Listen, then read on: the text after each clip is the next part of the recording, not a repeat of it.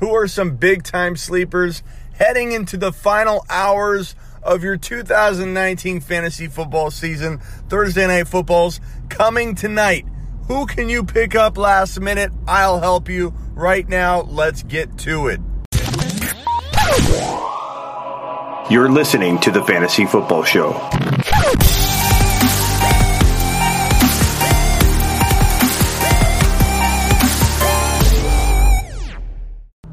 Okay, you want some deep sleepers? I'll give you some. I'm going to start off with two kind of deep guys. The first guy is deep, comma, deep. Very deep sleeper, and that's Dontrell Hilliard. I can't stress enough that I love this Cleveland Browns offense, and I think they're producing a top five to 10 running back in Nick Chubb. But the thing is, situation's king, and if, if Chubb went down, whoever replaces him will also be a top five to 10 running back. That means that Dontrell Hilliard, the de facto backup, would be the hottest commodity in fantasy football if he was, in fact, on waivers the moment Nick Chubb went down. Now, am I predicting Chubb to go down? Not necessarily.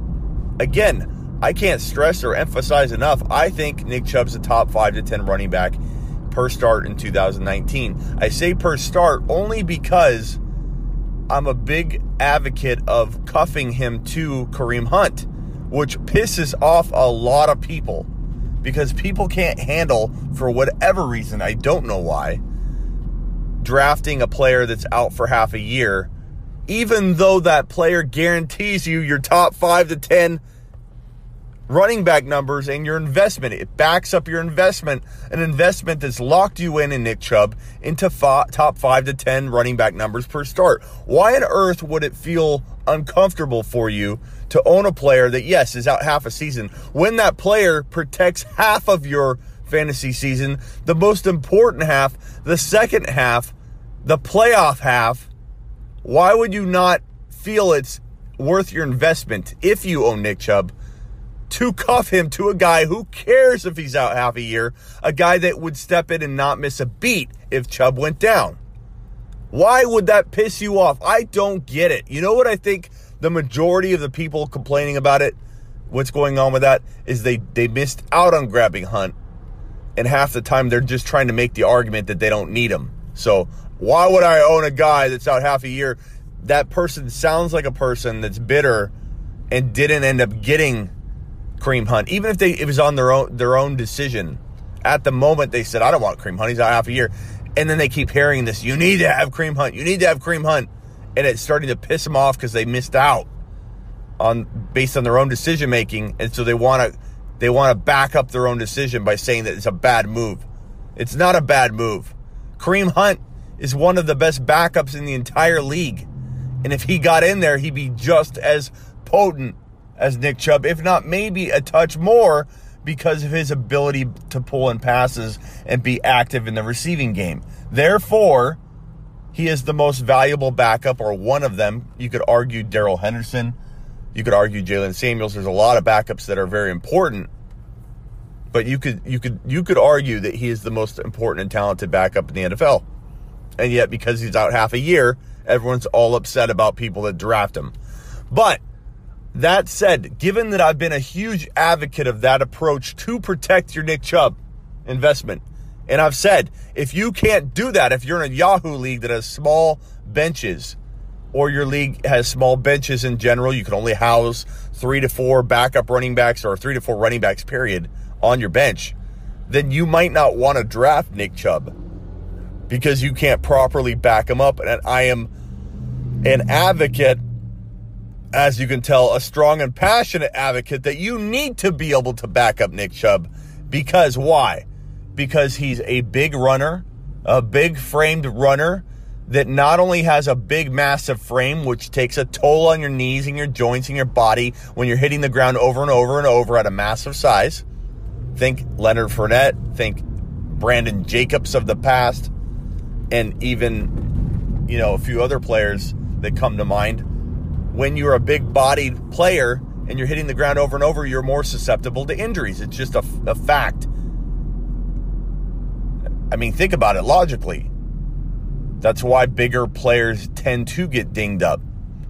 And then you mix in the fact that not only is he a bigger type frame guy, he's one of the most aggressive runners, not only to his own body, abusive runners to his own body, he's aggressive and abusive to anybody that tries to tackle him. So he like he likes to hit brick walls. He doesn't just let brick walls hit him. But it happens. He gets hit by brick walls and he's hitting brick walls and he's a big framed body and mix in the fact that he's not the biggest PPR guy. You know, like a, a Alvin Kamara who divides his workload into half abusive running, half receptions and, and, and lesser impact type tackles that he faces when he pulls in a, a pass and either gets tackled by one guy on the outside or gets pushed out of bounds or steps out of bounds. That does a lot for keeping a running back healthy when they're balancing their workload in in in those plays that that are aggressively tackled and those that are are easy, you know, step out of bounds type situations.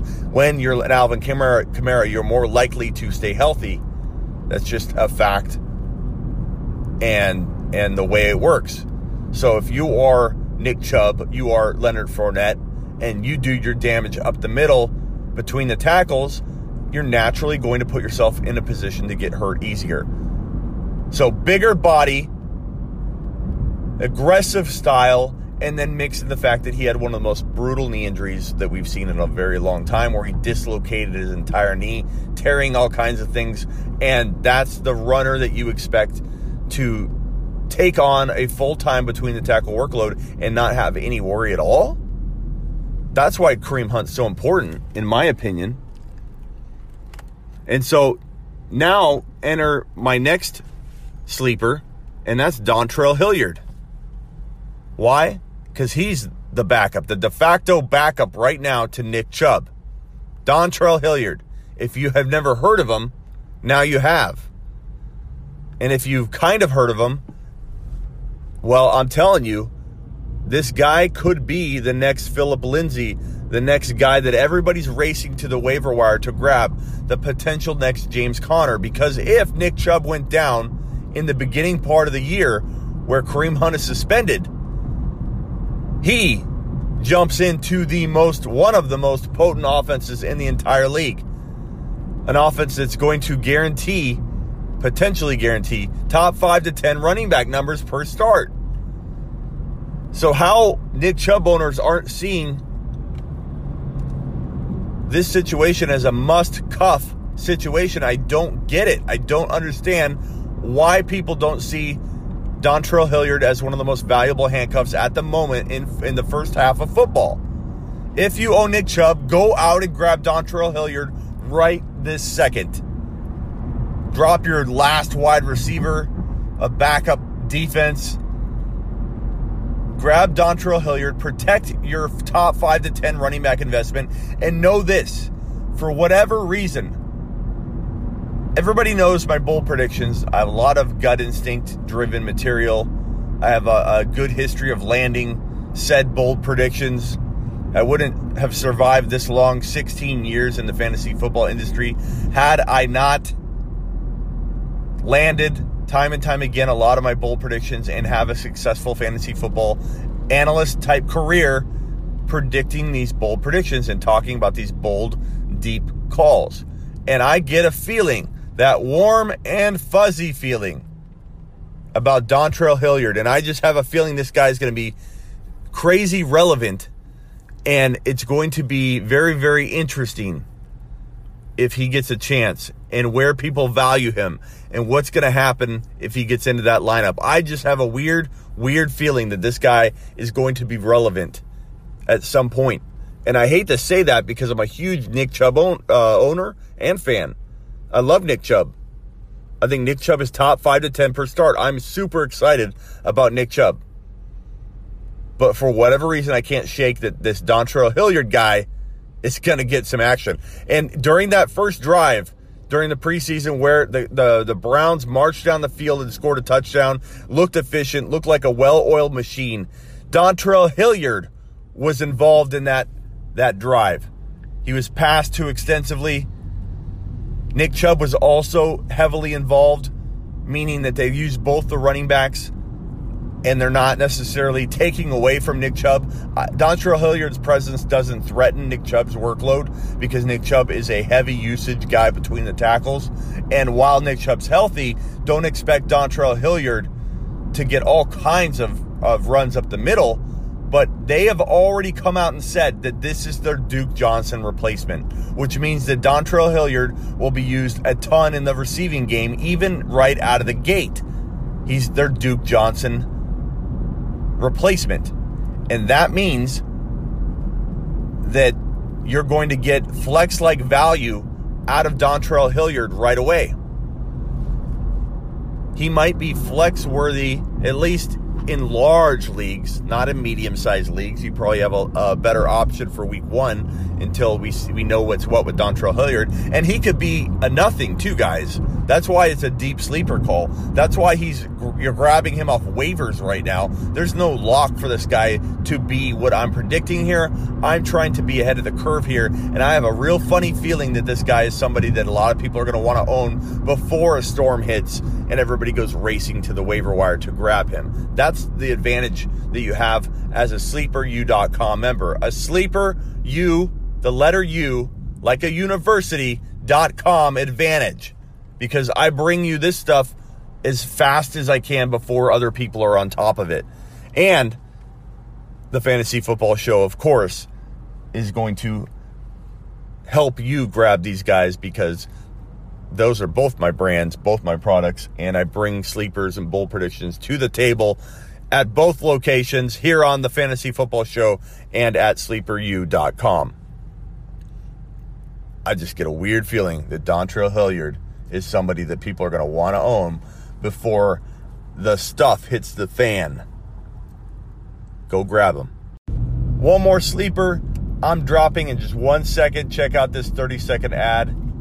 Another guy I like a lot that seems to be on waivers in countless leagues that I've looked at is is Kalen Ballage.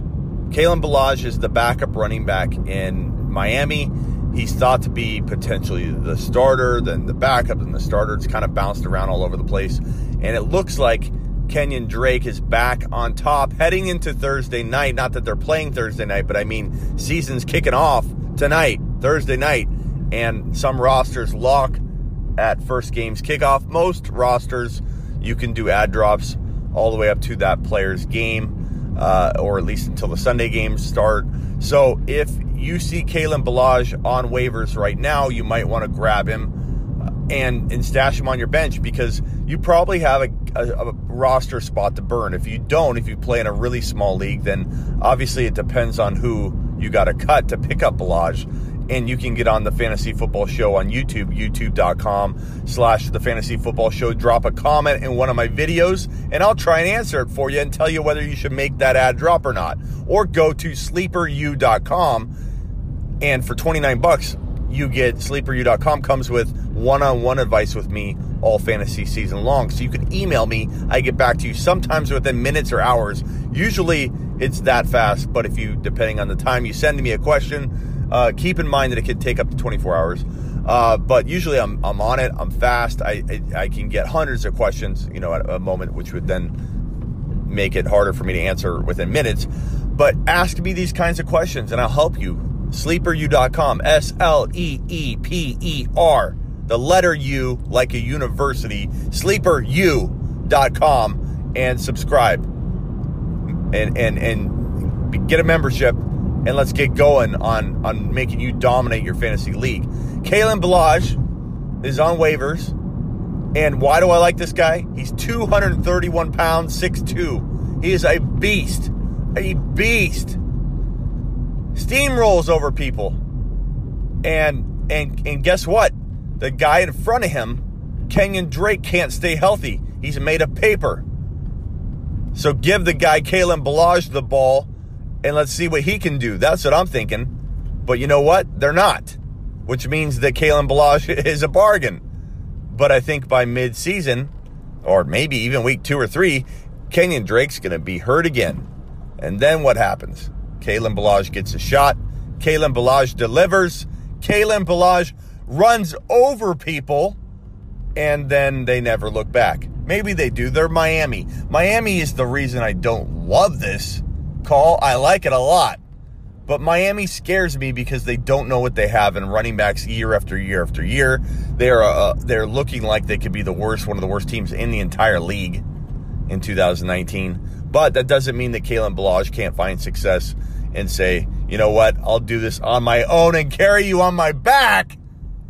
That's potentially possible, and why I like picking up Kalen Ballage. And he needs to be grabbed in leagues. Another guy I'll throw out would be Pollard. Tony Pollard's getting cut left and right. And I'm telling you right now, it's crazy because in leagues where I have Zeke Elliott, the owners of Pollard aren't dropping him yet.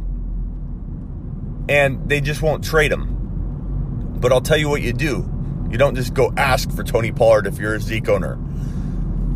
You ask for other players. And if you go ask for other players first and then they shoot you down, you can ease yourself into the conversation of saying, hey, what about Pollard?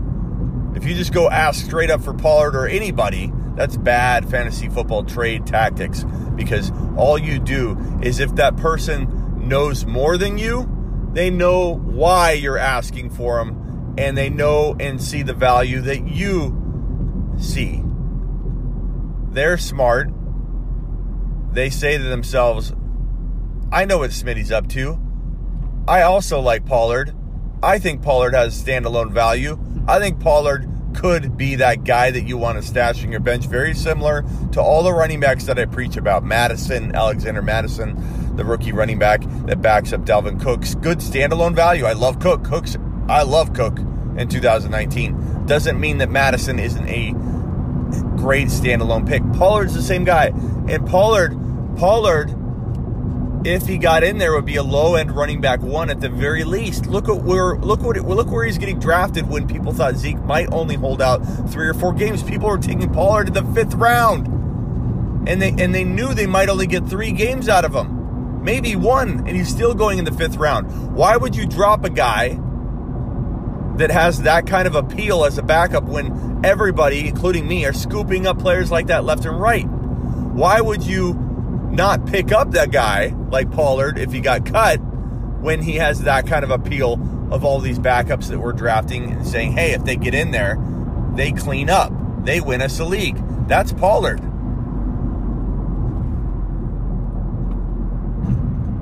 So don't think for a second that this guy belongs on waivers just because Zeke returned.